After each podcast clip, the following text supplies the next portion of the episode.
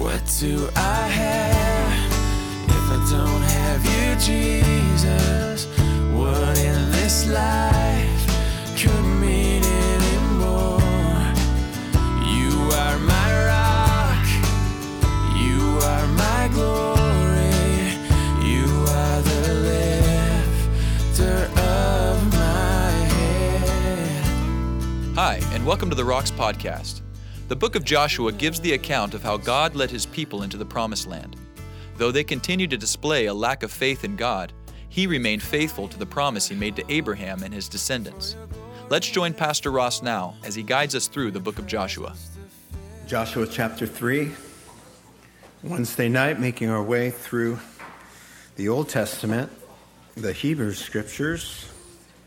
Now, Father, as we come to a significant passage about a significant crossing and transition for the people of God, crossing over the Jordan into the Promised Land, so many profound spiritual insights pertaining to our own transition as you lead us, Lord, into the promise of your great inheritance in Christ for all your people. So we pray that, Father, we would understand that this is our story and uh, you have something for each person as we're listening with ears to hear and hearts willing to obey. In Christ's name, amen. amen.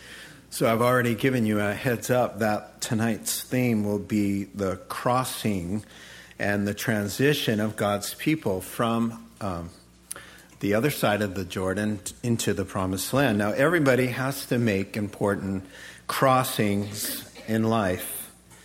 Uh, when we transition from one way of living to another, some of these crossings go smoothly and some um, not so smoothly. We are forced into transition, kicking and screaming. Uh, we think about middle school, we go from middle school to high school.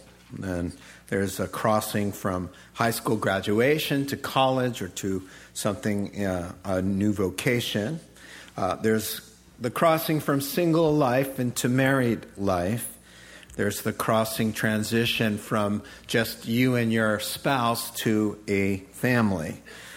Uh, life is all about transitioning in one way or another. Think about it a new job, or a new area within your employment, or a move to a new city, or getting acclimated to a new church, uh, stepping into a new adventure. That, I mean, it goes on and on. How many here would say, you know what? Speaking of transition, I'm sort of in a transition myself right now. And you just raise your hand.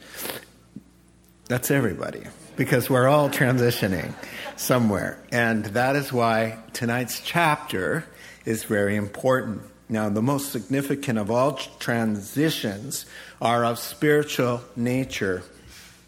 Now, as a result of the work of God in our hearts and lives, we leave ultimately the biggest transition of all. We leave the natural world for the supernatural world.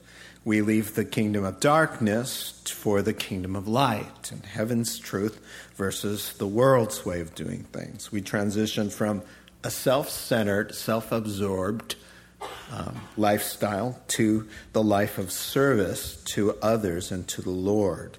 Really, from going from being dead in sin to alive in Christ, that's a big jump. Uh, Jesus called it this way in John chapter 5 and verse 24. Very truly, I say to you, whoever hears my word and believes him who sent me has eternal life and will not be judged or condemned, but has crossed over from death to life. Now, I love that phrase, and this is what this is about. It's a beautiful phrase, it's a wonderful image. Crossing over. In fact, in Joshua 3 and Joshua 4, the term to cross over is used 24 times. Now, we're going to find some great insights here as here in Joshua 3, the people of God are crossing over um, physically uh, the, the Jordan River at flood stage, no less, to enter, enter the land of rest.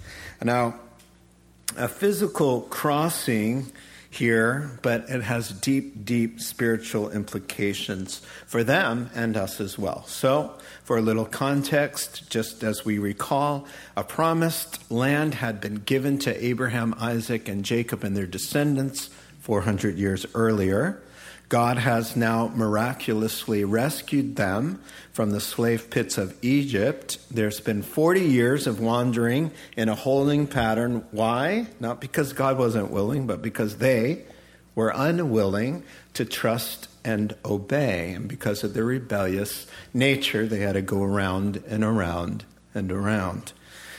Now it's time, the day has arrived to cross over into the promised land because they're ready to trust and obey. Verse 1.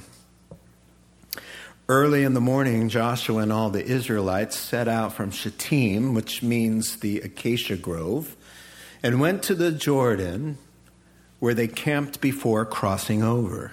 After three days, the officers went throughout the camp, giving orders to the people when you see the Ark of the Covenant of the Lord your God and the Levitical priests carrying it, you are to move out from your positions, positions and follow it.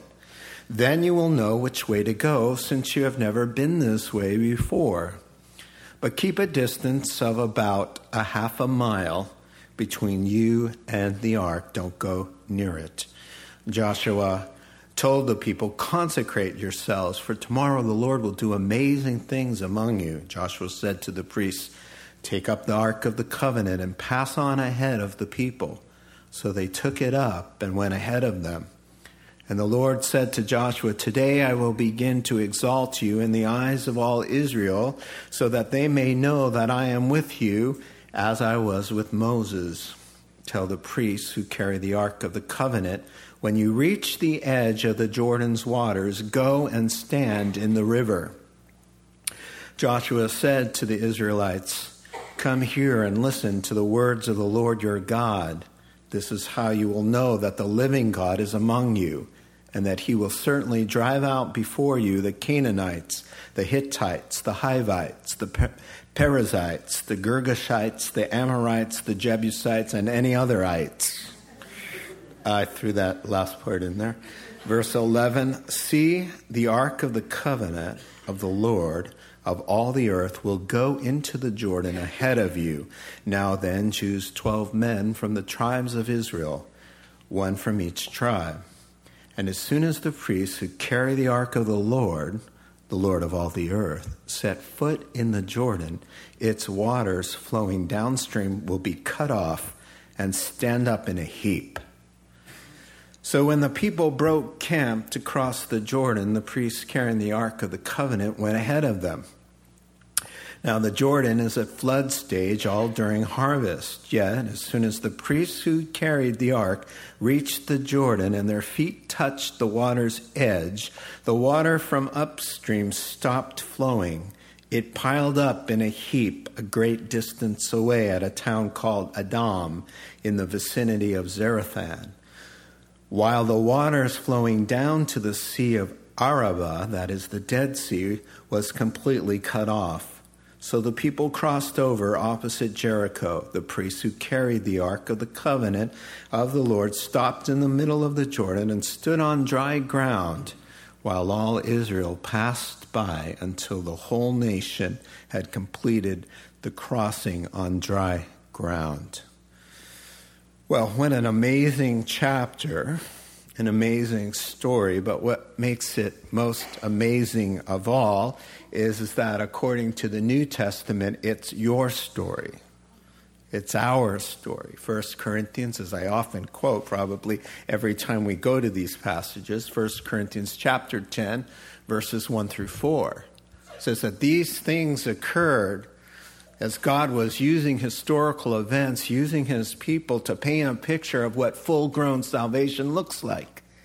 For us, who would be called Christians at the end of the age, and the end of the age starts when Jesus Christ was dead, buried, and resurrected, and the Holy Spirit was given. Salvation was full blown. There's nothing to add to that. That's the start of the age of grace. And everything that came before through the Exodus, with God dealing with Israel, taking them out of bondage and into the promised land, was painting a prophetic picture giving the infrastructure, the theological infrastructure of what salvation experience is all about. And so the Lord was using Israel here to uh, teach us what it is to transition with God, having faith and courage to follow after Him. These are the things that we must know because salvation is in, in our own hearts and lives, and God expects us to follow Him as they were following uh, His lead to the promised land. Now, no one makes it to heaven without this kind of crossing and transition, but we continue to transition, don't we? Um, we go, as the Bible says, but we all, beholding the Lord, are being transformed into his image from glory to glory by the power of the Holy Spirit. So, becoming a Christian is just the beginning.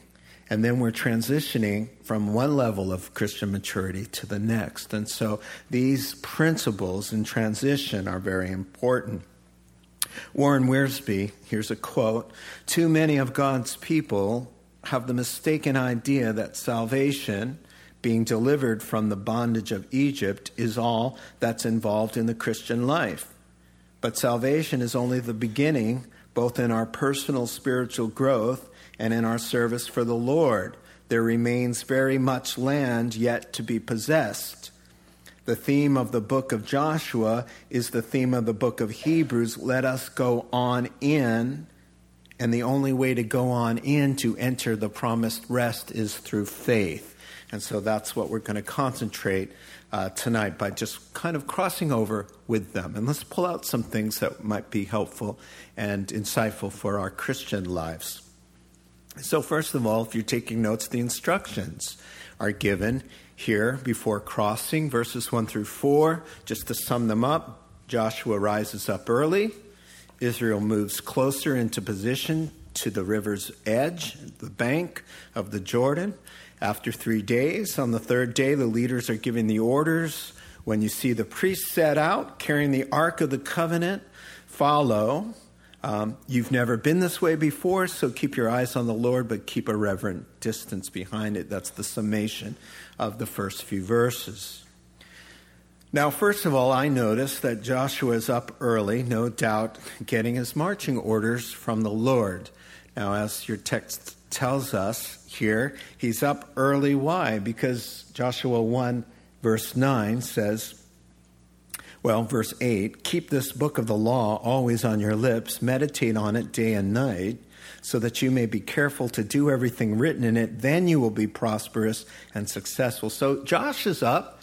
He's got the book of Moses that Moses has been writing. He's got the words. He's meditating day and night. He's up early. Psalm 143, verse 8 Let the morning bring me word of your unfailing love, for I have put my trust in you. Show me the way I should go, for to you I lift up my soul.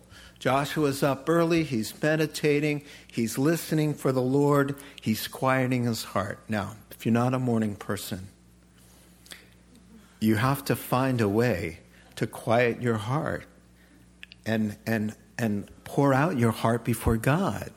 You must learn how to discipline your body so that the Lord can guide you and direct you and prompt you so that you can have a relationship with Him. The greatest flaw in Christian living for all of us is the lack of effort to discipline ourselves to rise up early or to stay up late or to t- take breaks during the day to present our requests and our hearts before the Lord. Now, to have a successful journey, to have a successful crossing, it begins by following God's lead. Now, why is the Lord out in front? Well, number one, because God's people belong to God. Now, this makes sense to me. We didn't will ourselves into being. We don't sustain our own lives, we don't own ourselves. We don't have the right to direct something that isn't ours to direct. So when you call yourself a follower of Christ, you have forfeited the right to self determination. You cannot direct your own life and call yourself a Christian. You can't have your own plans because you don't have your own life. Uh, 1 Corinthians chapter 6 says, Don't you realize you don't belong to yourself? That you are the temple of the Holy Spirit? You don't own your own body. You would own your own body if you created yourself. But you didn't create yourself. You didn't will yourself. You don't sustain yourself. You're not directing your life because your life comes from another. Therefore, He has the power to direct it as He wills to because your life emanates from Him.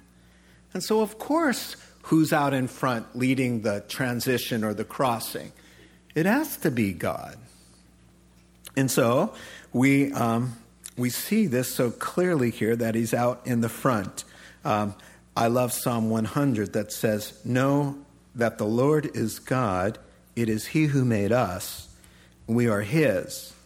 We are His people, the sheep of His pasture. Well, it's all right to, with God and, and according to biblical principles to dream dreams and have desires and have, uh, you know, want to be ambitious as a Christian person. But all of those things have to surrender to the will of the Father. Uh, Jesus at 13 knew, I've got to be about my Father's business.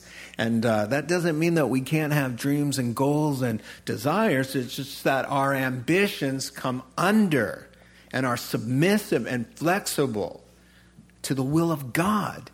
And the will of God is made known when we rise early or take a break during the day and we open the book and we hear his voice and we meditate day and night. Then you will be prosperous because he can direct you. And so the second reason why I see the priests and the uh, Ark of the Covenant, which just is a symbolic um, um, a symbol of God's presence leading the way is, is that verse 4 says, uh, You don't know where you're going. This is all new ground. And think about that. Any progression forward in your Christian life is unfamiliar, uncharted territory. Every step you take to advance, if you're going from impatience to patience, you've never been to patience, so you don't know the way to get to patience because you're an impatient person. Every step of the way, we need the Lord to be out in front leading us and giving us His grace. And that's why He says, uh, You don't know where you're going. You don't even know what you're going to have for dinner tonight. You don't even know if you're going to be alive tomorrow. You don't know what you're going to find out happen tomorrow. So he says, God has to lead you if you're going to be successful in your transitioning to whatever God has for every single one of you next in your life. In order for you to get there, you have to let God be leading you there. You can't be out in front because you don't know where you're going. It's such a simple little verse there in verse 4.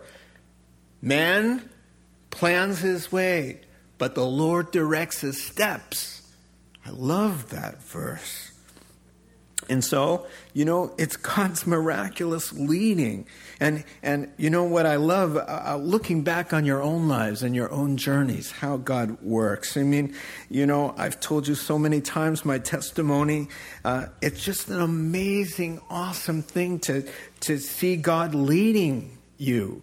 You know, to go from the disco in 1979, I walk out of the disco and I say to my brother, after we say a sinner's prayer that nobody let us in, we just said the sinner's prayer. We don't know any Christians and never been to church. Now what? So, well, the one person we know leading, God, God is leading us, is dad. Dad is the only Christian we know. Let's go home. So we go home. We go home to my dad's house. We fly through the doors. We tell him our experience. We're saved. We're saved. We're confessing all of our sins. And my whole family gets down and on our knees. And we, uh, my mother gets saved. My sister. We're all just filled with this joy. And now what? My, dad, my dad didn't have a church.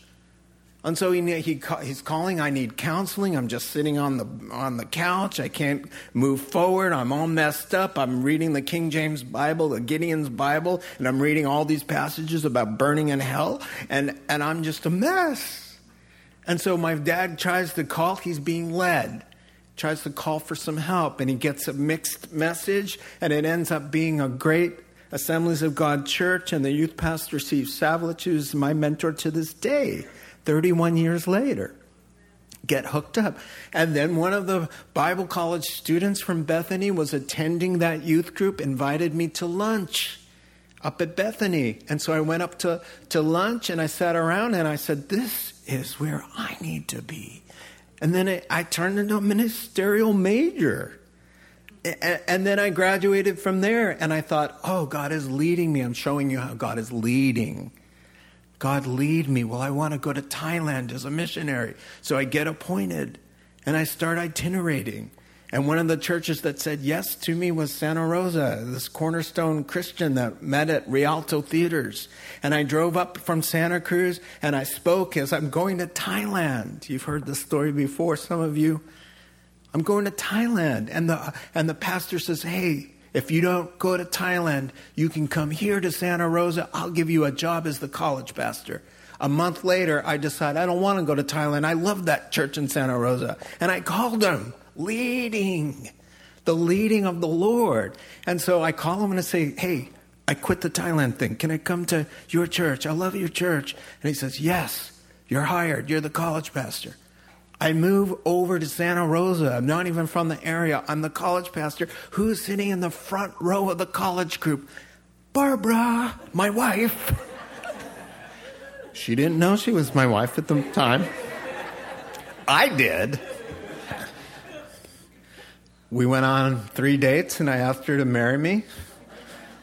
So my kids are like, Dad, how long did you know mom before you asked her to marry? And I said, Four years. Not really.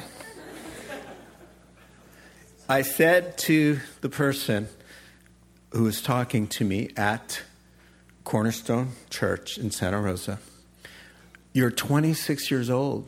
Why aren't you married yet? I said, I haven't found a pretty blonde to sing a sweet song after I preach. My words. And now, I don't know, was it a, a week later that I got interested in Barb? The leading of God. I thought I was going to Thailand. This is the thing I love about the mind of man plans his way, but the Lord directs his step. All you need to do is be open, willing, praying, trying, trusting. And is it here? Is it there? And God, through circumstances in many different ways, will either confirm that direction or twist it and turn it. Yes, it was God's will for me to come and speak at Cornerstone Church, but not because I was a missionary to Thailand, because God said, I've got a different kind of mission for you to find your wife. And so, you know, it's just amazing to know that we have a God who's leading us. Let Him lead you do your best. I mean, how to, how to, you know, it's easy for you to say, well, they had it easy. They had this box. It was a four by two by two um, chest.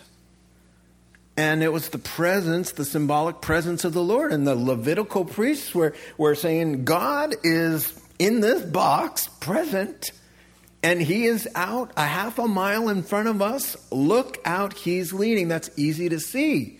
How do I know when God's leading?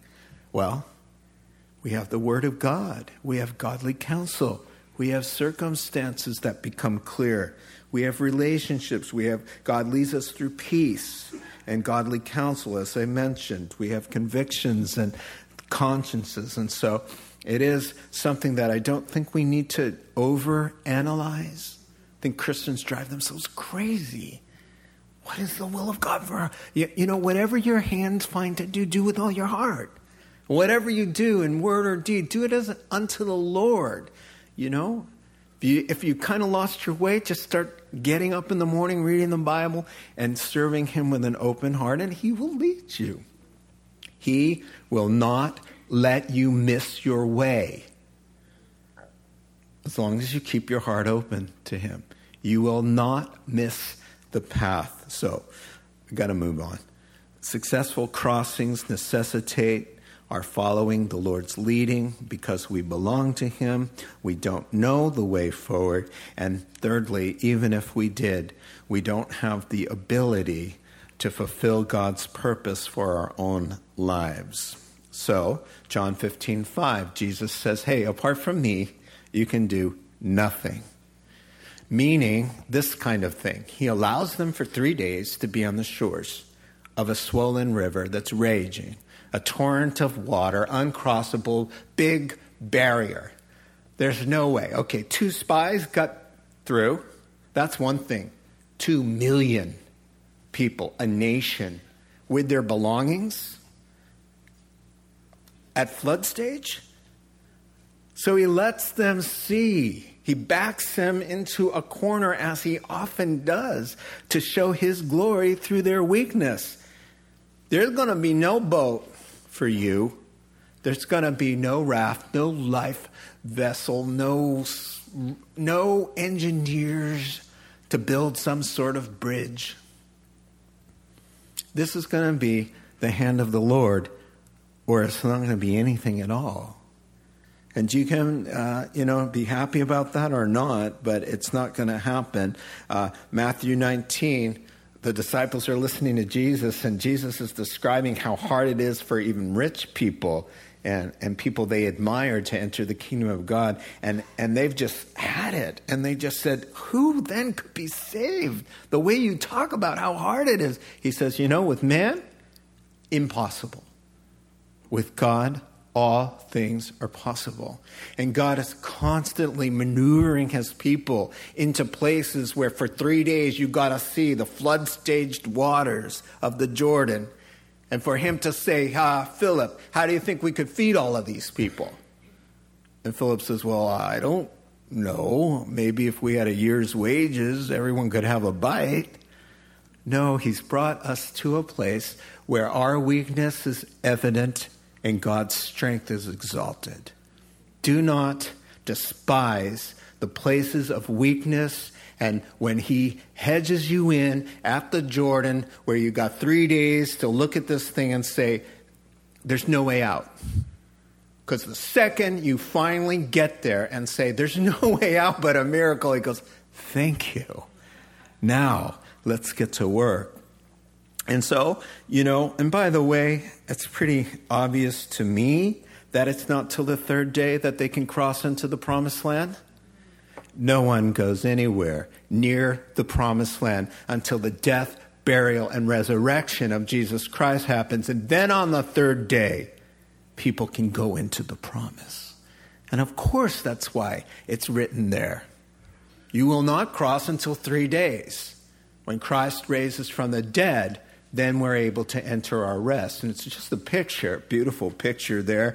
You know, First Peter 3 says Noah's ark came through the waters, and that water symbolizes baptism that now saves you also, not the removal of dirt from the body, but the pledge of a good conscience toward God. It saves you by the resurrection of Jesus Christ. And when did the resurrection of Jesus Christ happen? It happened on the third day. Now the veil is torn. We can enter into the promised rest. And so, listen, the whole point of God showing them there's no way across the Jordan is just that there's no way your good works or anything else you can do can save yourself. It's going to be, have to be an act of God. God will do what you could never do by sending Christ to die in your place. And so, moving on, really just kind of drawing out the last few things here. Um, so you see in verses 1 through 3 the presence of God leading through the priests carrying the ark that went first. And then uh, he says, keep a distance. And why keep a distance? People read that and they get kind of discouraged. And the Old Testament is emphasizing the holiness of God and the sinfulness of man, and that you're going to need a mediator. He's setting us up for the fact that everything's not cool yet. We want to be cool, and you sprinkle blood on the mercy seat, the covering of that ark, everything's cool. But without blood, there's no forgiveness of sin. And so there's a veil in that temple, and that veil was 60 feet high, 30 feet wide, four inches thick, weighing up to two tons, requiring 200 priests to maneuver that veil. It wasn't like a sheer lace curtain in there. All right? He's saying the message of the Old Testament is step back. The message of the New Testament after Jesus breathes his last, the next verse after that verse that Jesus breathes his last, and the veil of the temple was torn in two from top to bottom. Now you may come in. It's been three days. You can forge the stream. Of course, I'm going to split that open for you. Come on in, take the land. It's yours, the promised rest. You see, nothing that we could do. And then he says, yeah, so the New Testament message is hey, let's then approach God's throne of grace with confidence so that we may receive mercy and find grace to help in our time of need. Now the message is not step back, but come forward. Come to me, all who are weary and heavy burdened, and I will give you rest. That's verse 4, the distance part. Now, then he says something that we never understand consecrate yourselves, because tomorrow's a big day. Now, if we are to take consecrate to mean from Exodus 19, uh, they were to bathe and wash their clothes. This is a great thing. We cooperate with our repentance to abstain from sin, but the cleansing that really is going to matter is the symbolic baptism that they're going to have. Not the second generation now through the Jordan. The first generation went through the Red Sea, which signified baptism, Christian baptism, and the waters of cleansing. So you can cleanse yourself from sin, that won't save you but he says, cleanse yourself from sin and cooperate with me. If you're going to walk with me, you need to be holy like I'm holy, or we're not going to transition to the next stage very well. Because you know what I'll be doing? I'll be chastising you. So, yeah, be, uh, be, do your part to cleanse yourself from things that you know defile your relationship um, between you and the Lord. And so that's really, uh, uh, consecrate yourself is symbolic of a new beginning and wanting us to cooperate in His holiness and to keep ourselves clean, spiritually speaking. Lastly, the fun part, okay? Starting at verse 7 and also at verse 13, the Lord tells Joshua to tell the priests, start marching forward into the water, and as soon as they step foot in the water, it will part. Now, that's kind of funny. As soon as they step foot in the Jordan, the, the text says at verse 13, the waters will stand up in a pile. That just that's just amazing. I, I, really there are a couple things I need to see on DVD when we get there, and that will be one of them. Just to see the little trout, you know, as you're uh, just. Uh, can you imagine? Can, can you imagine ever doubting the Lord a day in your life after that? He said one of the reasons that he was doing this was to uh, assuage their future fears of the difficulties that lay on the other side.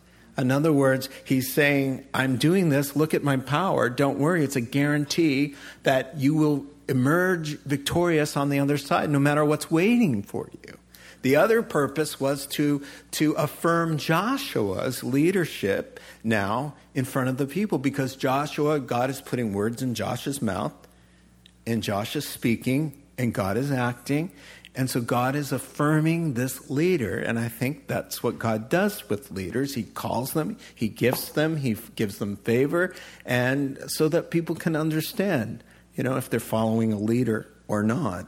Um, and so um, he's saying, really, let my present and past miracles in your life set your heart at ease for the challenges that lie ahead.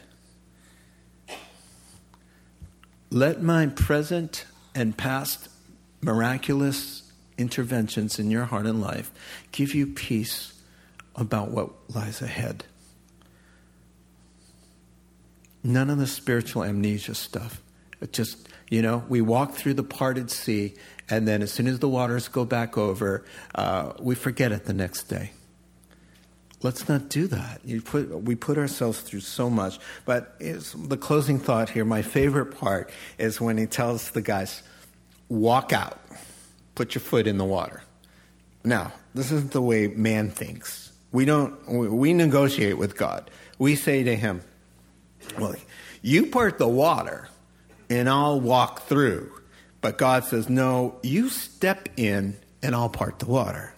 Now, if you catch this, it's going to save you a lot of trouble and it will move you toward the place God wants you to be.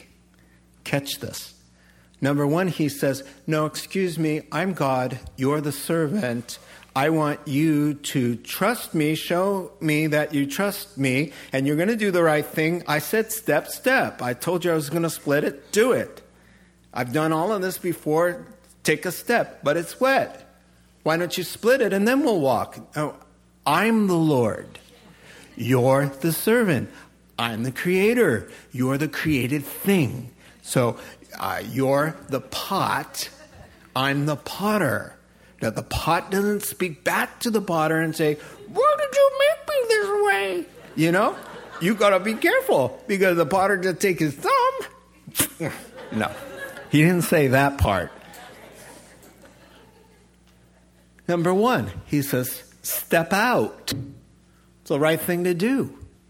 Uh, God used this chapter to change my life and brought us to Petaluma, brought us to this area. We were in San Francisco. I was in a ministry. We planted a church. My time there was done. It was very obvious. Three little kids, four, six, and eight. It was time to move out of the city. The Lord really impressed upon both Barb and I time to go. I kept waiting. Provide a place. And he kept saying, It's time to go. Uh, and I kept saying, Open a door. And he kept saying, It's time to go. And so we got into this tug of war thing that one day was very clear it's time to go.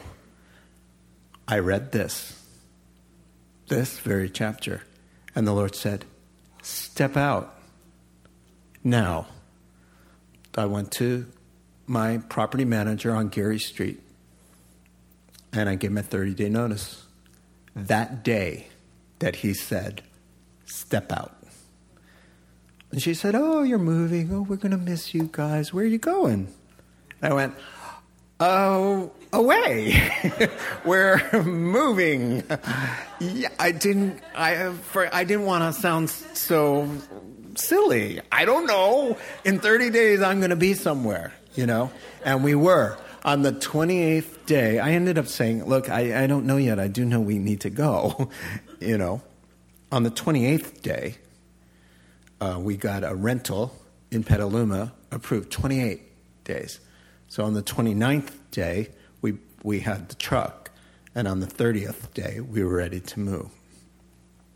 That's usually how God works, uh, not always, but He says, step out, do the right thing. And we say, well, how's that ever going to happen? That's not going to work. He said, I told you to do this thing. And if you want to get to B and you're at A, you better do what he's asking you to do. And the more you just say, well, I don't get it and I don't see how it's going to work and, and why don't you do this first and then I'll know, you're going to stay at A forever. You're not going to go to B. Now, I was just, I was doing some marriage counseling. I'm proud to tell you the story. The, the, the couple were coming to faith. And through the marriage counseling, they came to faith. They were living together, but they came to faith big time, like bing, born again faith. Especially the boy, the man, the boy. so the young man says, I guess this means that we shouldn't be living together. And I said, Yeah. You're Christians now. And he said, uh, I said, How would that work? And he says, It doesn't matter how it would work, it's the right thing to do. Young faith that just says, Yikes, wow, there's a God and I'm in the wrong place. He didn't talk about income or what are we going to do and it's impossible and it's not practical. He just knows it's the right thing to do. And I'm just going to do it. He didn't say how or that both of them were just beaming. Oh, we're going to do it. And they were so happy. And they made an effort, and boom, there was mom's house, spare room. And now, to do the wedding, to be able to say that testimony, it is just so wonderful. They didn't know how, but they were so happy and willing. When God says this is the right thing to do, don't start crunching the numbers.